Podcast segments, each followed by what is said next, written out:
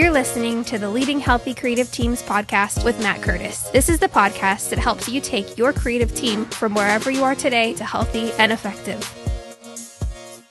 Hey, friends, thank you so much for listening. This week, we're going to conclude this overarching kind of view of what is a healthy creative team. Now, we're not done yet. This is just laying the groundwork and, and really building that foundation so that we understand where exactly we're going what exactly the mile markers look like. So last week, as we talked about the human beings on the team, caring for them at a at a individual human level, when we're thinking about mental health, whether that be our own or the that of the people on our team. This week, I want to talk about how a healthy creative team, one of the hallmarks of a healthy creative team, is that the people on the team, the humans on the team, they're growing. So, how does this framework of the four cores help us build an effective uh, context within uh, in which the the creatives on our team can grow and continue to grow and develop. So we're going to break it down into the four areas because that's what this whole framework exists to be. One of the challenges that I had encountered throughout my career was that I struggled to find effective development pathways for myself when it came to my trade. If I wanted to be a pastor, fine. I could go to seminary. I could have a you know theological discussion with one of the pastors on the team. I could read some of the books in the libraries, and you know there were tons and tons and tons of resources about growing in the area of theology or pastoral ministry. There are also tons of opportunities when it comes to what I would call generic people management or generic leadership, leading teams in a abstract sense or in a general sense. The, the problem I kept running into, though, is that creatives are different. And, and that's okay that they're different. But I think our systems will continue to fail if we don't acknowledge that they're different. So I'm not I'm not advocating necessarily that we create a custom methodology for managing everybody on our teams. You know, every department like, oh, the discipleship team is just a little bit different than the kids ministry team.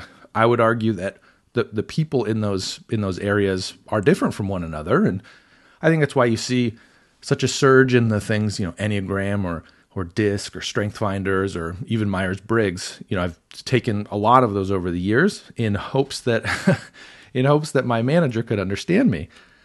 Now, typically what they did though is they pushed me back into a system that was a reflection of the results at a generic level. It didn't take into account how I worked as a creative. And so that is what the four creative cores exist to be. It is a framework through which you understand how a creative operates. It is also a framework through which you build a healthy creative team because balance amongst those four cores is important. So for the team, we'll start there. For the healthy creative team, you need to have balance on your team. So you need to have imagination, you need to have skills, you need to have heart, and you need to have systems. And those things need to be balanced. If your team is all imagination and no skills, you're not going to get anything done. If you've taken the uh, the assessment, which has been my recommendation over the course of these early early season or early uh, podcast episodes, you'll see you have gotten a result, and it'll tell you this is the area where we are strongest. This is the one of the four cores where we excel the most. And then it'll also rate you on the others. So it'll give you a picture of the balance in your system. So my my intention with that is that it gives you the feedback you need to be able to recognize the areas where you need growth, but then also holistically gives you the information you need to see if you're balanced or not. Because at the end of the day, imbalance is the part that really brings toxicity into the conversation. When you're wildly imbalanced, things aren't working. That's just what it comes down to. If you're equally low in all areas, you're not actually dealing with toxicity at the same level, which is fascinating, but that's what I've seen. So when it comes to the team, you're looking for balance. That's what you're looking for. The other thing that this this framework helps you do is it helps you hire based on what you need. so let's say you have an open design role and one of your designers is really just incredible at systems, but imagination just doesn't come naturally to them. Well, then you want to you want to hire toward imagination. You're going to want to look for that capacity in a candidate. And so, what it does is it helps you see uh, a, a little bit kind of more multidimensionally when you're looking at different candidates and people on the team, when you're assessing the, the human beings that are contributing. What is their strength? What is their weakness? The goal for the individual is to become balanced in all these as well. And we'll get there in just a minute. But what you're looking for is you're looking for a balance on the team across the humans. That's what you're looking for. The other thing that uh, this really helps you uh, be quick at, or maybe quicker at, is addressing issues as as a team. And so when you see issues that are that are happening, you're able to call them out and categorize them. So one of the major challenges that I saw historically was that there was a realm in which every creative understood what I was talking about. But there was another realm that didn't make sense. And so let's say a client comes in, they're really frustrated with you. They come in, they give you grief, and then they leave. Okay, now you're sitting there as a team. And the tendency is to say that was frustrating, that guy or that gal was a jerk, like whatever, to like blow off steam. What I have found is that that is really where the heart moments happen and where the heart part of the conversation is cultivated. When I had conversations with usually with young designers, like even if they were just young on our team, the heart quotient was really abstract to them. There's a long term pathway towards success and heart is a major part of that. And so what this did is this gave me language in the team to be able to have that conversation in a way that they understood. Skills is easy. Of course, I understand skills. I mean, I can look at the piece that you created and it's better than one I created. Your skills are better. or the other way, I was able to, you know, execute with mastery and and get it done faster. And so my skill set in this particular area is higher. Great. Super easy to understand. Imagination. Man, I feel like so and so has really good ideas. Like sometimes they're off the wall, but there's just an idea factory. Great. Imagination is working. I just feel like I can't and I've had this, I had this this conversation. I feel like I can't come up with new ideas. Okay. I know this employee struggles with imagination. They're good at skills, they're good at heart, maybe even they're good at systems. But imagination is a problem for them.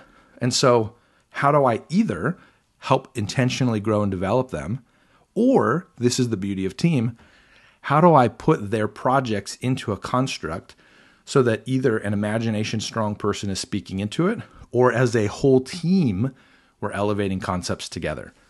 And so, this is where the framework is so helpful in a team context. It really helps you uh, have the language that you need to address challenges across the whole team and and the individual, but but it lets you facilitate a much more rich, growth filled, you know, stretch of leadership, however however you want to say that. So it's it's a really nice way to give everybody language so that they understand what's being talked about. And then the last thing here in the team context, and they, they kind of pair between, you know, the individual and the team, but the other thing that's really, really nice is that it sets a very clear communal expectation that we're all supposed to be moving in this direction. This is a this is a value for all of us. We all want to grow in our imagination. Now, I may not be the idea factory that somebody else is. That's okay. I tend to be more of a refiner personally, and so when I see work, I'm able to make iterations of it or to refine it or to make it better. But the original idea, that's harder for me. So I actually performed much, much better as a creative when I had an imagination heavy boss. And so that was a really good relationship for the season that we had it. So I, I would encourage you then, you know, to think through that even in your own team. What are the people we have on the team? What are the skill sets we have on the team? How do we how do we balance those things well? Or now the next part of the conversation, how do we develop the creative individual? And so this again is a part of what I have found to be a, a, really significant challenge in the creative industry. There's no way to evaluate if you're growing or not in a really controlled way. And so, what I mean by that is, you know, one year I decided uh, I was in college and I, I recognized I really needed to learn a certain tool in Illustrator, was the pen tool. So I said, this summer is the summer of me learning the pen tool. And I dedicated every piece of free time I had to using the pen tool. So I could look back on that summer and I could say, I have mastered the pen tool. N- now what? what? What has that done for me? Okay, I just I learned a tool. That's kind of how I looked at it. But what I really did is I said, I need to invest in my skills. I'm going to pick a specific thing in the skills area to be able to tackle. And so I was creating goals for myself around the four cores without even knowing that this was a framework. That's what this really, really helps with. So now, as you're having a development conversation with your team, you're able to help them identify areas to grow and then from that build a plan. Your framework of evaluation can very easily live in this four quadrant type of idea. All right, talk to me about imagination. So you have new projects coming. Do you feel like you're doing well at that or are you struggling with that? I feel like I have a lot of ideas that don't work. Okay, great. So let's talk about that a little bit. Let's explore that a little bit. And then let's figure out what a good course of action is to maybe maybe have a clear development plan around the area of imagination. Or maybe it's to set a goal. This next quarter, I want you to have an idea that maybe you're not confident in, or maybe you're not sure if it'll work, but I want you to push through and try to make it work anyway. okay, I'll work on it. And then you go through skills, same thing. Hey, what's an area where you feel like you're struggling? I had a conversation with a boss where I said, Look, I really want to learn motion graphics. I feel like that's the next stage or the next step for what I'm doing as a, as a designer. Okay, let's do it. And so that's that's then a task to say I want to become familiar with the basics of motion graphics. That's going to be my skills assignment for the quarter or the year or whatever. And then heart. Heart's a great one because it's easy for us to become obsessed with the trade skills of our industries as creatives. But it's easy also to lose the fact that there is a way that we are supposed to use those tools. So if we are a master technician, but we're not kind, or we're not concerned with the values of the ministry, we're actually not helping. Or we're doing the right things, but not the right way. It facilitates the conversation. Hey, talk to me about who, who is it that's hardest to deal with on the team? All right, let's talk through it. Is there a way I can be helpful? Is there a way I can help bridge gaps in that relationship? Do you want to come and debrief with me every time you need to have a meeting with them? And like, we'll just kind of talk through things. Help me understand how I can help you. And what we're doing is we're, we're creating an environment in which the heart stuff can be addressed. See, this is the tricky part with heart. If, if you're not in a safe environment, like if you don't feel feel safe with the team that you have, or like you can trust your boss or your leadership, it's going to be real hard to grow in the heart area because you're going to be so protected and so closed off. This facilitates these conversations. Yes, it's in a client relationship. So it even helps strip some of the like real personal stuff away. But what it does is it gives you the foothold to have that conversation, which is what you need in order to help heart. So same thing hey, how, so so what is it that, that's tricky for you? And then how do you think we can help address that? How can we make it, you know, a little easier for you?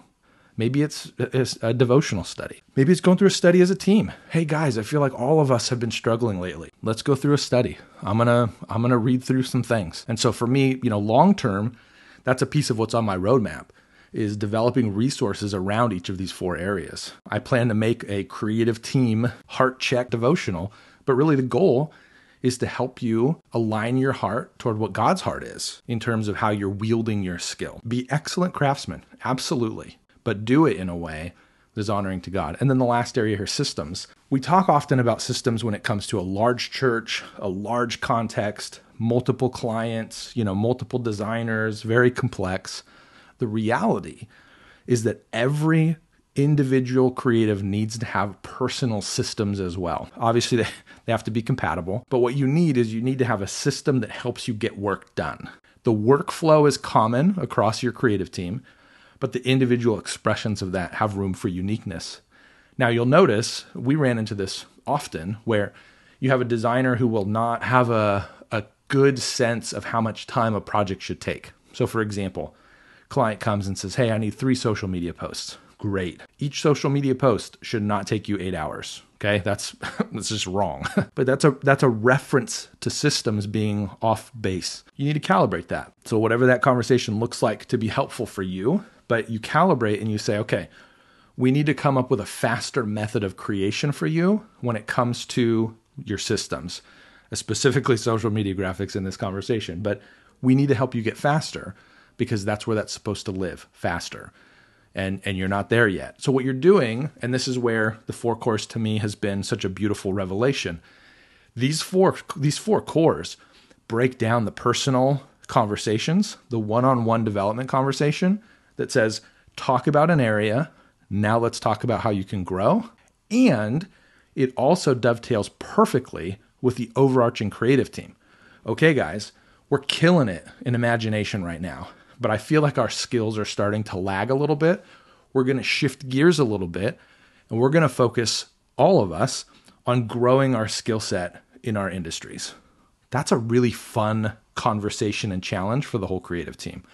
And so, what we're doing is we're using the same language in multiple contexts. And it's really, really helpful because the creative actually understands the language that you're talking about. We're not talking about terms from other industries. We're not talking about you know, have you read this business book? It's got leadership principle. Like, this is for creatives. That for me has been the hurdle historically. I'm trying to translate terms into an industry that just isn't built that way. So let's create a framework that works for them. This is a scratch the surface. We're going to go deeper into what development looks like because that is a critical part of a healthy team. But I wanted to interject this episode as the kind of the conclusion to this fundamental what does a healthy creative team look like series because I think this is a really core part of what that looks like. If your team's growing, that's a real good sign. And if it's not growing, then you're going to need I mean eventually if you don't if you're not growing, you're going to lead towards toxicity. The world around us is moving too quickly for the creative team to remain stagnant. The next series that we're going to be talking about is covering tools. So let's say that you have a creative team and you're healthy, great. These tools in the series are going to help you remain healthy uh, and maybe even get healthier still. Or you're in a place where it's kind of like emergency, like we're really not doing well. These tools are designed specifically to help in those situations. My, my one encouragement to you as we head into that series don't wait until it's too late to start implementing these tools. I have found that they typically get pulled out when people are struggling, but when these become a practice in your life, they can actually help you not struggle by by letting you be proactive about the right mindset before you need it. Thanks for listening to this episode of Leading Healthy Creative Teams. This podcast is just one of the ways Lunchtime Heroes helps build healthy creative teams in the church. Stay up to date on the latest by signing up for the Creative Bites email at lunchtimeheroes.co.